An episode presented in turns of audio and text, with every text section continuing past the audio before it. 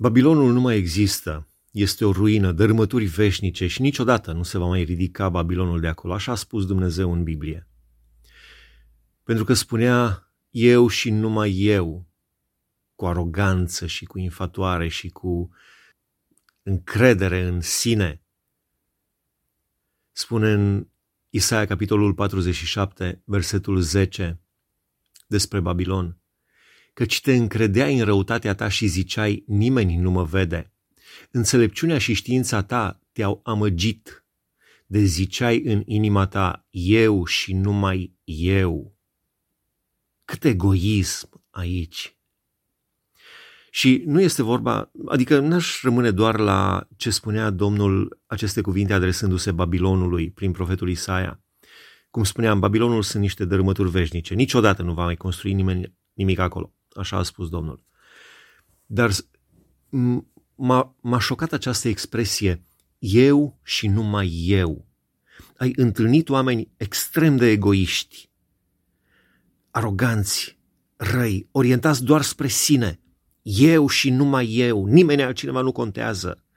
Tu nu contezi, indiferent cât de apropiat ai fi de mine. Nimeni nu contează, doar eu și numai eu. Wow, doar mie. Totul este despre mine. Totul este orientat spre mine. Eu sunt un fel de Dumnezeu al meu. Și nu doar al meu, ci vreau să fiu și al altora. Ai întâlnit oameni cu această atitudine? Eu și numai eu? Ce atitudine plină de, de dispreț față de ceilalți, de egoism dus la maxim, de răutate, aș putea spune, înaintea oamenilor și înaintea lui Dumnezeu. Eu și numai eu.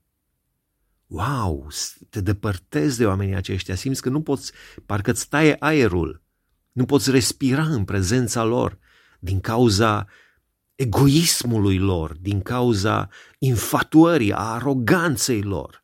Eu și numai eu.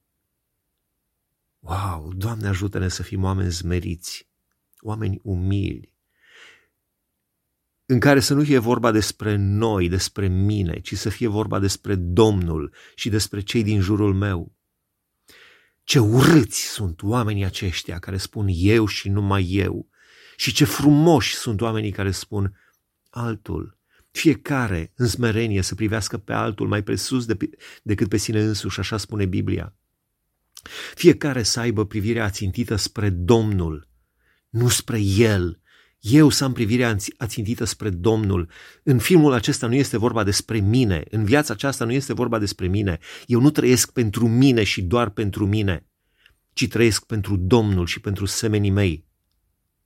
Dumnezeu să ne dea înțelepciune, Dumnezeu să ne schimbe inimii, să schimbe inimile celor care, în mod extrem de egoist, trăiesc doar pentru ei. Și poate te gândești, da, eu nu trăiesc doar pentru mine. Poți să-ți faci un test simplu. Gândurile tale, acțiunile tale, faptele tale, spre ce și spre cine sunt orientate? Sunt orientate spre confortul tău, să-ți meargă ție bine, să-ți fie toate, uh, ție să-ți fie toate lucrurile uh, după cum aștepți tu și este vorba despre tine în discuțiile tale cu alții. Când te întâlnești cu cineva, când vorbești la telefon, când te întâlnești la, eu știu, în orice context, la locul de muncă, la biserică, pe stradă, între vecini, despre cine vorbești? Despre tine?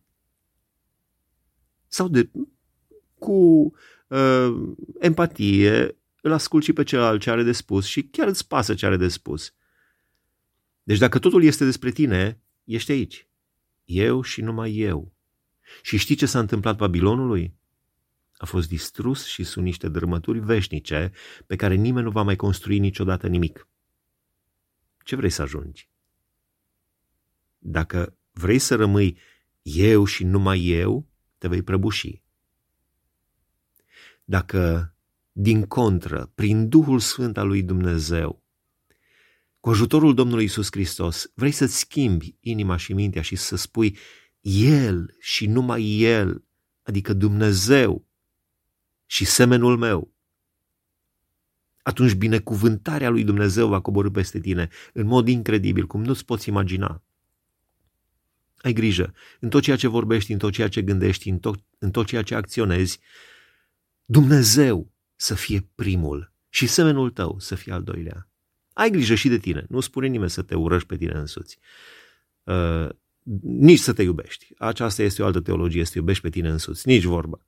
Nu. Spune Apostolul Pavel, nenorocitul de mine, cine mă va scăpa de acest trup de moarte? Aceasta este poziția corectă înaintea lui Dumnezeu. Nenorocitul de mine, cine mă va scăpa de acest trup de moarte? Nu eu și numai eu, nici vorba. Deci, în loc de eu și numai eu, să spui El și numai El, adică Dumnezeu și semenul meu, aproapele meu.